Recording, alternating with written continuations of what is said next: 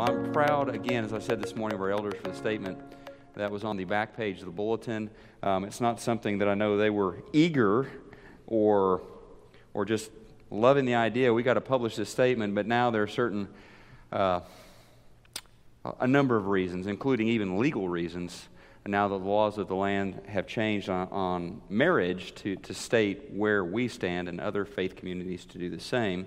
So I'm proud of them for the spirit of grace and the respect uh, for all people in that statement and for the stand on, on a biblical, uh, godly perspective on marriage. Tonight I'm going to start out with something that may be surprising to, to some of us, but I think it's good to set the stage as we're going to move to the, from, to Scripture, to a court decision, and more specifically to us as a community, how we respond um, to changing ideas about sexuality in our culture.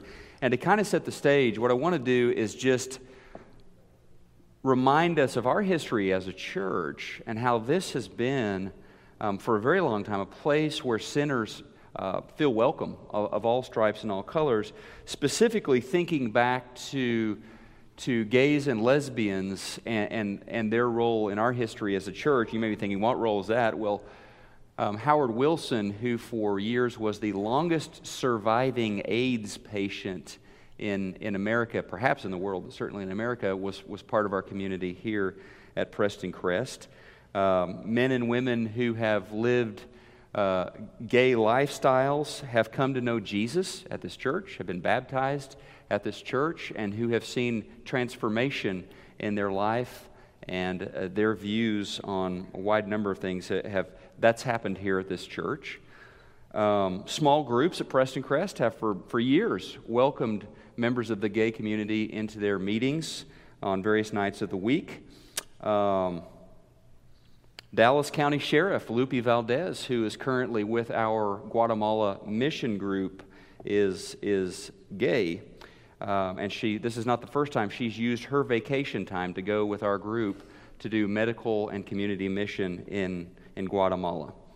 Now, having said all of this, what may surprise some folks is, is to know, in light of all of that, that Preston Crest is not now or, or has never been um, ambivalent or vague as to our stance on biblical sexuality. I know personally, since I've been here, I've preached a number of times about homosexual lifestyles. Um, more than that, I've preached about adultery and extramarital relationships. Um, but we've talked about homosexuality a variety of, of times here. Now, the positive ideal is God's plan is one woman, one man joined in a permanent marriage covenant for a lifetime. And that's what we teach in our pulpit, that's what we teach in our youth ministry, that's what we teach in our marriage preparation uh, ministry, Together Forever. That's what we teach in counseling, and that's what we teach in any venue at this church, and our elders have made very plain in black and white in the bulletin.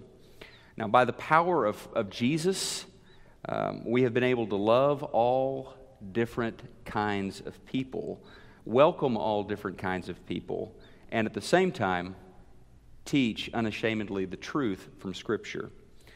So, Friday, uh, June the 26th, the United States Supreme Court made a ruling um, that you are aware of, I'm sure, that same sex couples can now marry in all 50 states. And that's why we're talking about this tonight. It seemed like uh, an appropriate night to just kind of talk about this and how we respond to it. Because the ruling has set off a barrage of reactions healthy, unhealthy, kind, unkind, reactions by Christians and reactions by virtually everyone else on social media and beyond. The decision has been celebrated by millions the decision has been vilified by millions.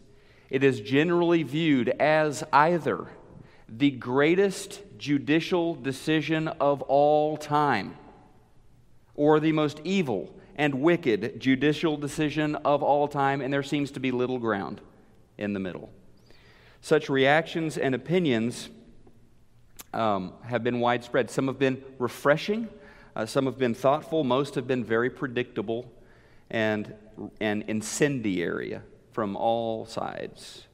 So, what we want to do this evening, what I'm going to do kind of briefly, we've got six kind of ideas, six kind of thoughts, and these are really for us to think about, to take home, to talk about over coffee, just, just things to kind of consider as we think about the Supreme Court ruling and who we are as a church um, at Preston Crest and beyond, who the kingdom of God is today.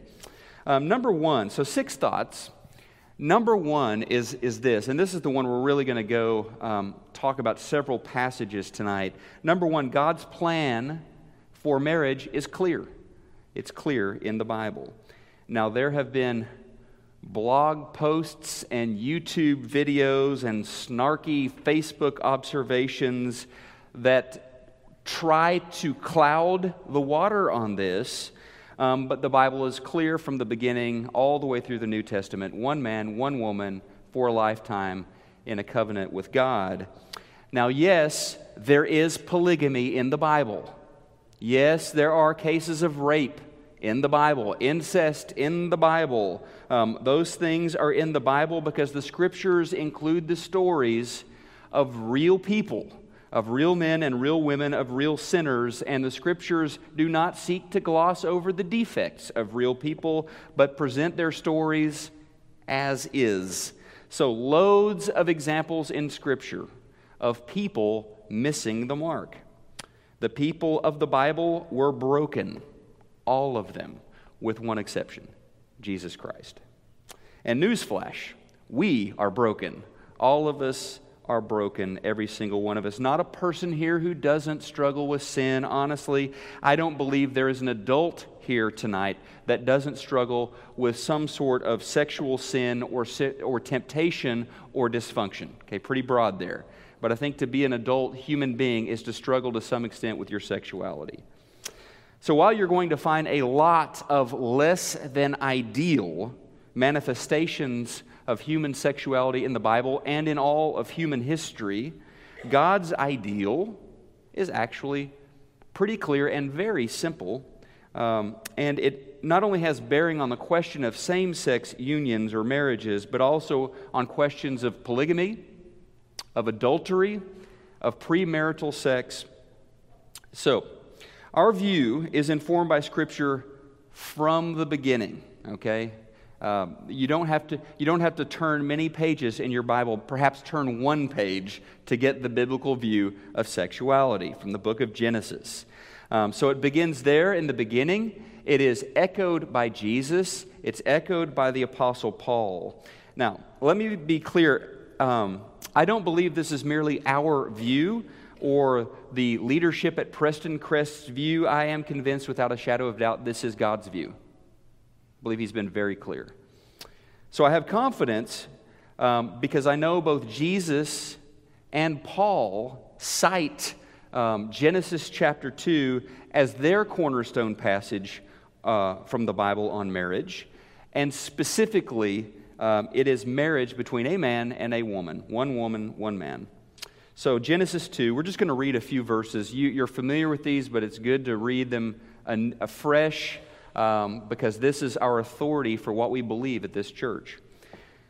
So, Genesis 2 21 to 24.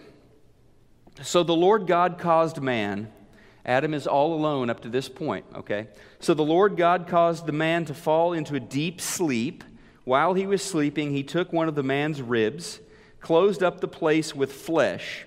Then the Lord God made a woman from the rib he had taken out of the man, and he brought her to the man. The man said, This is now bone of my bones and flesh of my flesh. She shall be called woman, for she was taken out of man. And then God continues, For this reason, a man will leave his father and mother and be united to his wife, and they will become one flesh.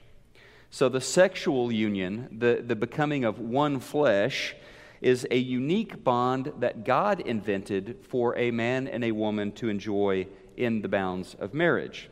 In the Greek language, and we've talked about this before, there are actually four different words for love. Um, there is phileo love, which is the friendship kind of love, affinity between friends, agape, unconditional love, most often associated with God. So, phileo, agape, storge, which is a family love, the bonds of family, and eros, erotic or sexual love. Now, what makes the marriage relationship special, different, and unique from all other relationships it is that it is within the marriage covenant that all four forms of love are experienced, where they all come together just as God designed for them to come together. And He designed it down to our anatomy, down to our physical structure. He designed it for one man and for one woman. So, this is the go to passage for Jesus, who we believe is the Son of God, God in the flesh. Um, this is his go to passage for speaking, specifically in Matthew 19, speaking to a culture, again, sexual dysfunction, nothing new in 2015. In Jesus' ministry, he is speaking to a, a culture of rampant divorce. Okay? And so this is a passage that he's going to quote. It says in Matthew 19, 3 to 6. So here's the scene. Some Pharisees came to him to test him. They asked, is it lawful for a man to, to divorce his wife for any and every reason? Jesus said in verse 4, Haven't you heard, he replied, that at the beginning the Creator made them male and female, and said, For this reason, a man will leave his father and mother and be united to his wife, and the two will become one flesh. So they are no longer two, but one. Therefore, what God has joined together, let man not separate. So Jesus says, at the beginning, and he should know because he was there.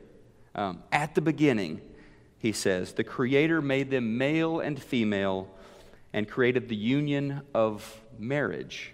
Paul also used the same passage. His main treatise on marriage, which is on marriage on one level and about Christ and the church on another level, in Ephesians chapter 5, uh, cites this passage. So Ephesians 5 31 to 33. Paul quotes from Genesis 2 For this reason, a man will leave his father and mother and be united to his wife, and the two will become one flesh. This is a profound mystery, but I'm talking about Christ and the church. So it's a metaphor for the church there. However, he says, however, um, each one of you must also love his wife as he loves himself, and the wife must respect her husband. Now, importantly, Paul's writings reveal that the issue, or at least versions of the issue that we face today, are nothing new. It was common even in the first century marriage dysfunction, um, divorce, um, things that fall far short of God's ideals, nothing new, commonplace in the first century. And now he's going to show us that even same sex attraction and gay lifestyles, nothing new. Very common in various mission points that he worked in, uh, most notably in the city of Corinth.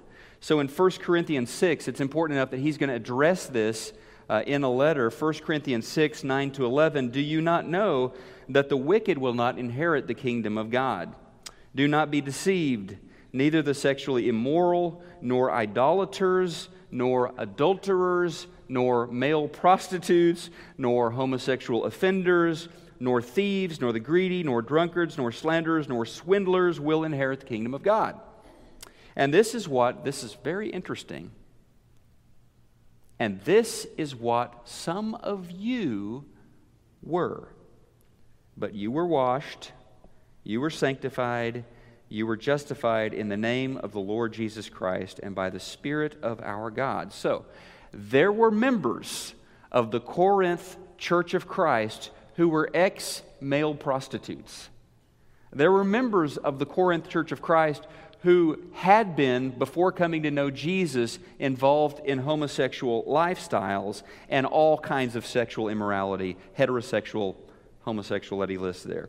Um, now, there have been some very creative attempts to reinterpret this passage um, to say that this is not prohibiting um, gay lifestyle or, or gay, uh, or, um, yeah, gay lifestyle. Um, that really Paul is, he's actually dealing with a very technical issue of pagan temple ritual where there was prostitution um, and not what we think of today as gay lifestyle. Um, I would just say, well, I guess my first response would be poppycock to that. Um, studying philosophy, what we would consider gay lifestyle very normal among the Greek philosophers, and it wasn't that they were going down to the pagan temple. They had boyfriends, a lot of the, the Greek philosophers, so pretty common.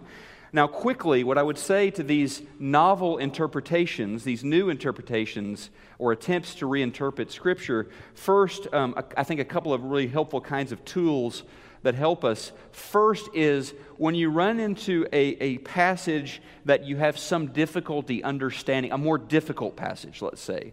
Um, what you want to always do is, if possible, interpret that difficult passage using passages that are not difficult. In other words, if I have the clear, repetitive teaching of God here, then that can inform this passage that's maybe a little trickier. I don't know if there's anything tricky to understand about that passage, but if it is, use the big ones like Genesis 2 or Jesus in Matthew 19 to inter- interpret the, the more tricky one. Um, so that would be the first one. The second tool would be this. if you come up with a novel interpretation of Scripture, you know, one that no Christian or Jewish scholar came up with in, in the first centuries, um, if you come up with a truly novel and new interpretation of Scripture, it's wrong. It's wrong. You need to rethink that. Um, it's heretical. Um, and there's really not, yes, there were all sorts of, all kinds of sexual immorality. I mean, all kinds going on in pagan temples. Um, homosexual man, uh, sexual behavior would be one of, of just many kinds, but, but they also had what we would consider more gay lifestyle issues like we know today, um, especially common in Greek philosopher culture, uh, which Corinth is a Greek city.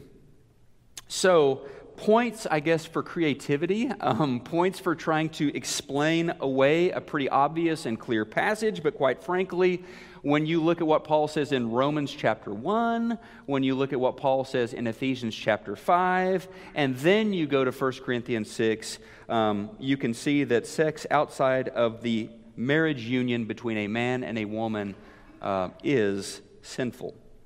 Now, before we wrap up the first thought tonight, we've got five other thoughts we need to get to. Before we wrap this up, let me point something out quite clearly from Paul's writings.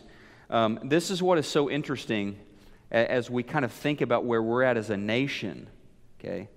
It's interesting to note that there were men and women in first century churches who experienced same sex attraction.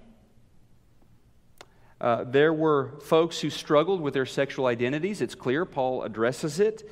Um, but there were men and women who struggled with same sex attraction and were choosing to live day by day holy lifestyles, day by day in purity because of their devotion to Christ.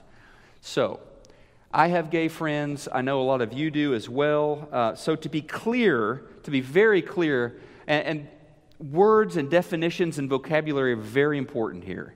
Um, so, you want to be super clear on this. To be clear, for a lot of gay people, for Christian gay people, and a lot of them, being gay is not synonymous with necessarily living that lifestyle out.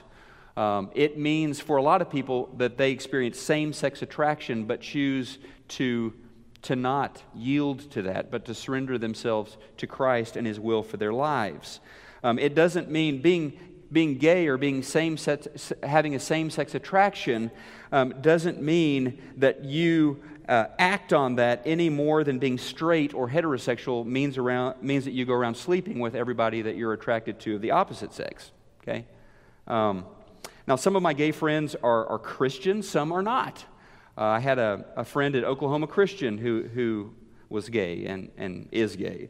Uh, I, when I went to grad school at OU, I played tennis two or three times a week with, with a guy who was gay, and we hung out together sometimes.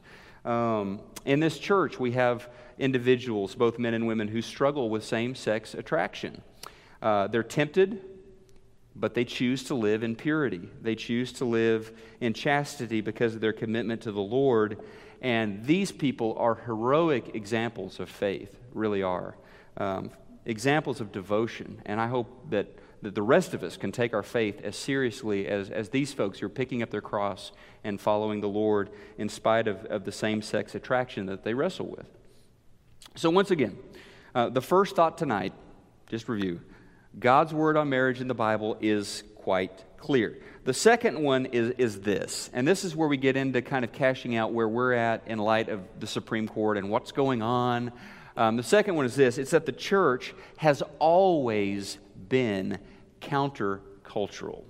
Uh, the church historically gets in trouble when it gets cozy with the government. Um, the church has, has a a long 2,000 year tradition of being countercultural. And I'm going to borrow extensively. There's a Canadian blogger and pastor. I put a link to his blog post on my Facebook page, and a lot of you have shared it. Um, his name is, is Carey Nieuwhof. So, with that out of the way, giving him credit, because I'm going to look at uh, a lot of his ideas were, were very good. In fact, it was the best piece I read after that decision um, by the Supreme Court. So, the church has always been running against the grain of society.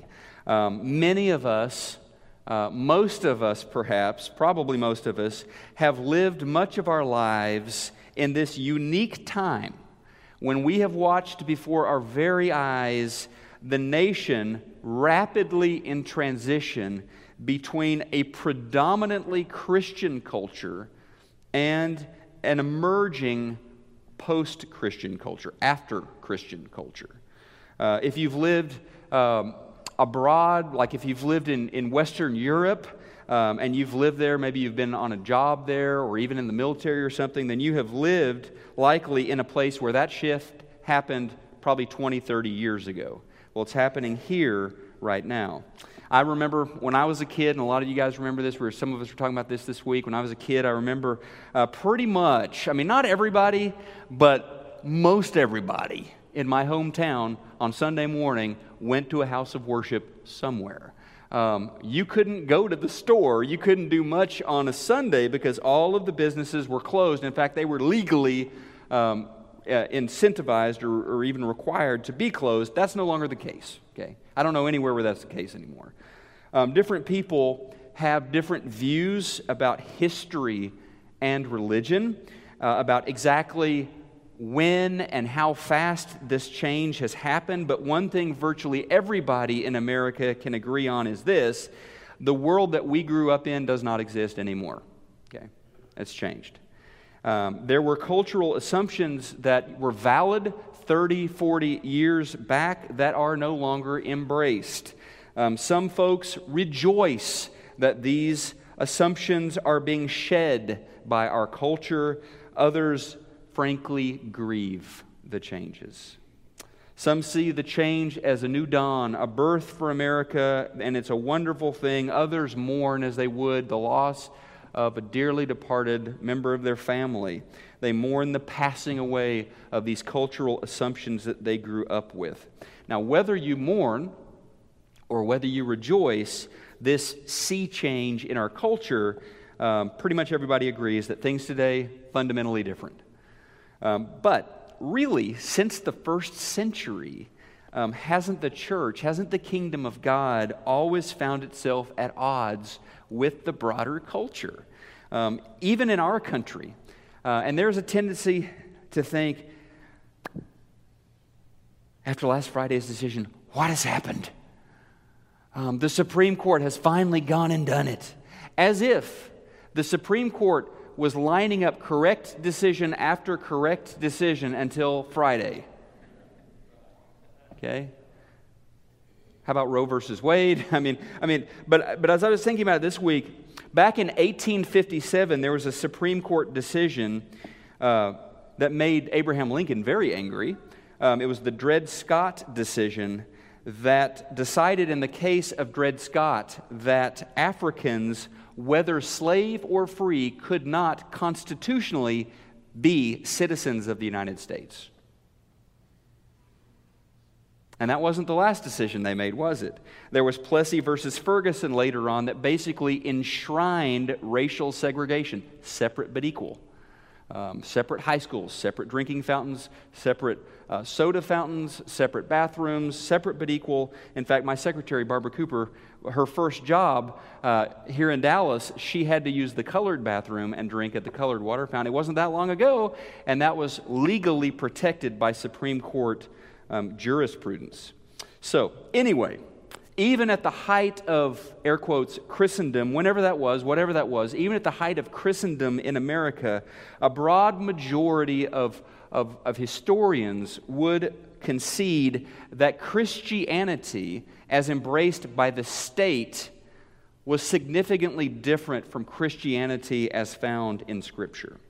So, generally speaking, when the church is countercultural, um, it's helped more than it's, than it's hurt. Um, we, the church, become the best version of ourselves when we offer an alternative, a, a, distinct alternative to the culture around us, not just a blended or compromised version of our faith that fits nicely with everything that's going on around us. So here's the, the third thought tonight. And this I, I found very helpful from his article. The third thought is this it is weird to ask non Christians to hold Christian values. It's just strange to think that someone who is not a Christian will think like a Christian. Um, I wouldn't expect a Longhorn to root for the, the Aggies, okay? I wouldn't expect someone who is political. I wouldn't expect someone who voted for Barack Obama to, to vote for Sarah Palin, okay? I just wouldn't expect that. That would be very surprising, honestly. And why should I expect a non Christian to think and behave like a disciple of Jesus Christ? Why, why would I think that? Um, studies have been pointing out for some time that more and more um, and now, a majority of people in America would be best described as, as post Christian. Okay? It's a version of non Christian. If a believer cherishes sex as a beautiful gift from God to be experienced between a man and a woman within the, the bounds of, of a marriage covenant, why would a believer expect those who don't follow Christ to embrace that? I mean, why, really, why? Why would they? Um, why would we expect non Christians to remain faithful to their spouse for their entire life? Why would we expect non Christians to faithfully give to the local church? Why would I expect non Christians to clean up their language? Um, why would I expect non Christians to be truthful and honest in paying their taxes? Why would I assume that they would pass laws why would I assume that non Christians would pass laws as if the entire nation were Christian? Why would I assume that? Really, why would I make those, have those expectations? Why would I have those assumptions? Now, I think I speak for all of us probably when I say we all desire for people to come to know the Lord, to move deeper in fellowship with the Lord. I long for all people to come into fellowship with God through Jesus Christ, to delight in His Word, to delight in His holiness, um, to have their decisions and their attitudes shaped by His holy Word. I don't, however, expect non Christians to think and behave like Christ followers. Why, why would I? By the way, if I profess, um, if we profess Christ, then I think we absolutely should expect one another to behave like Christ followers. Um, the, it's, it's, we'll look at this in a minute, but it's a bit of a problem when the church is expecting people outside the church to act like Christians, but kind of turns a blind eye to people in the church who aren't acting like Christians. Number four, um, we have honestly been dealing with same uh, uh, we have honestly been dealing with sex outside of traditional marriage for a very long time it is nothing new and we're talking about sex outside of marriage as an issue in our churches um, right in here and if we hold that gay sex is sinful there's morally no distinction between that and straight sex outside of marriage. Okay? Um, so, sex outside of marriage or outside of, this uh, outside of this biblical ideal has been around for a long, long time. It's been an issue in the Lord's church for a long, long time, at least since Paul wrote to the church in Corinth. Um, lust and porn, uh, premarital sex for teenagers, for young singles, for old singles, uh, adulterous relationships, these are all distortions of God's design for our sexuality and we need to be consistent. Um, if we are going to fight for marriage, and that means that we're going to hold that gay marriage is outside of God's plan, then by all means, let's make sure that we are giving the same attention to, um, to what we've always been wrestling with, um, namely sex outside of, of its God given context. So we need to make sure that we're not giving it some sort of special attention while we ignore what's going on in our church or in Christian churches at other places. Uh, number five, the early church, and I think this is very helpful. The, you go back and you think really about primitive Christianity, you think about the early Christians. The early church, number five, has never looked to the government for guidance, okay, when it comes to questions of our faith. We don't have a history since the early church of looking to the government for guidance.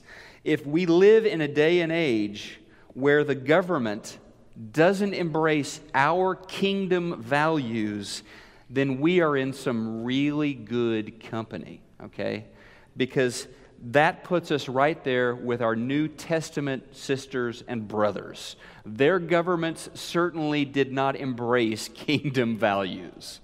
Jesus asked a lot of people to repent and to change. He never asked Rome to repent and change. And actually, when multitudes came to him and tried to make him Caesar, when they tried to make him king uh, by force here on earth, he told them, My kingdom, not of this world. Not of this world. Then there's this guy, Paul, who we frequently find in the book of Acts in front of different legal authorities Festus and Felix in the Roman court in, in uh, Caesar's court in Rome. We, this guy is routinely finding himself in, in, legal entanglements with the government. And when he was, every single occasion where we find that, he is bold and he is courageous in preaching Christ. But never once do we find him asking Rome to change its laws. And Rome, well, yeah, it was not a Christian government, okay? Um, he did ask public officials to accept Jesus, to surrender their lives to Christ, um, become disciples of Jesus. So instead of expecting the government to bolster our faith, maybe we should try to be more like the early church in how we pray, in how we treat outsiders, in how we share Christ, in how we fight poverty and injustice in how we love one another. Um, now, certainly, I put a footnote here and say I think one thing that we're all aware of and concerned about, and, and we should be, is um, our Constitution and the fact that it prote- protects religious freedom. I think we're all going to be watching um, carefully to see what happens next because those, uh, have been, th- those protections have been enshrined for a very long time since the beginning um, in our country, so we're very interested in that. Um, but as the Christian church in the first century lived in such a different way um, in their love and in their generosity, the world of their time took notice. Even Rome took notice. So instead of looking for the courts to stand up for Jesus, uh, early Christians called out to God, and we can do that as well. And then the final thought tonight is this um, number six when believers are unkind toward the gay community, believers lose out on any potential relationship with the gay community. Um, and let's remember, Jesus was well known as being a friend of sinners and tax collectors. Uh, maybe some people are okay with that that they're not going to have any relationships with members of the gay community. They're perfectly fine with that. I don't think Jesus would be okay with that. Um, sometimes, and I think maybe you've had this experience the last couple weeks, sometimes you just kind of have to give Twitter and Facebook a break, you know, time out. Um, sometimes you just kind of have to step away because social media can get so ugly. And uh, honestly, I haven't read just a whole lot of what's been popping up on Facebook since the SCOTUS decision um, because the little bit I saw was just kind of mean and it was just kind of ugly and it was on both sides. It was just vitriolic. Um, so think about this. Paul wrote, um, as Paul's writing his letters, he wrote uh, right in the middle of his treatise on sexuality and sexual sin and God's ideal, right in the middle of that, 1 Corinthians 5 and 1 Corinthians 6, check out what he wrote in 1 Corinthians 5, verses 12 and 13. I think this is something we really need to consider and think about. Paul said in 1 Corinthians 5, 12 and 13, he said, It isn't my responsibility to judge outsiders, but it certainly is your responsibility to judge those inside the church who are sinning. Verse 13 God will judge those on the outside. That's pretty helpful. It really is. Um, with people on the outside, with people who don't know Jesus, with people that can't tell the difference between 1 Timothy and the book of Psalms, right? I mean, with people on the outside who don't know Jesus, Paul is all things to all people. Um, he just didn't go around wagging his finger at non Christians and condemning. Um, he told the Christians in Corinth stop judging folks on the outside of the church, be concerned with your community. Um, Carey Nieuwhof noted in his blog post that judgment is a very lousy evangelism strategy. I think he's right. Um, know what? Um, when it comes to being judged, most people say, no thanks. I don't want to be judged by you. Um, so if you want to keep being, he writes in his blog post, if you want to keep being ineffective at reaching unchurched people, then keep right on judging them. Um, Paul wanted to reach the lost with the gospel, and so should we. So we need to be very careful about the words that we choose, about what we post, about comments that we make, about expressions on our faces, about our tone of voice. Uh, we have to be careful about those things. And as we close, let's remember that we are a people saved by the grace of God. Um, we are not saved by our goodness, we are not saved by our righteousness, but in our wretched sinfulness, Jesus died for us while we were yet sinners. Um, his amazing grace is our salvation. And so, let's commit to being salt and light in our mission field of Dallas, Texas. Let's commit to being a community of faith um, that holds up Christ in our city. Um, and let's remember that we were bought with a price. Now, we're going to sing a song here in just a second. Before we do that, let's, I want to pray as we finish this time, and then we'll, we'll sing in just a moment. Father God, give me and give each of us a great sense of humility and a great sense of love. As we say here in this place, give us a passion for you and give us a compassion for people. We are a people saved by your grace, not by our track record of noble deeds or righteous acts. We've been saved by grace. May we be shaped by grace as well. May this congregation, may Prestoncrest be a light in this city, drawing people to your love. It's in the holy name of Christ we pray. Amen. Let's worship together. Be standing.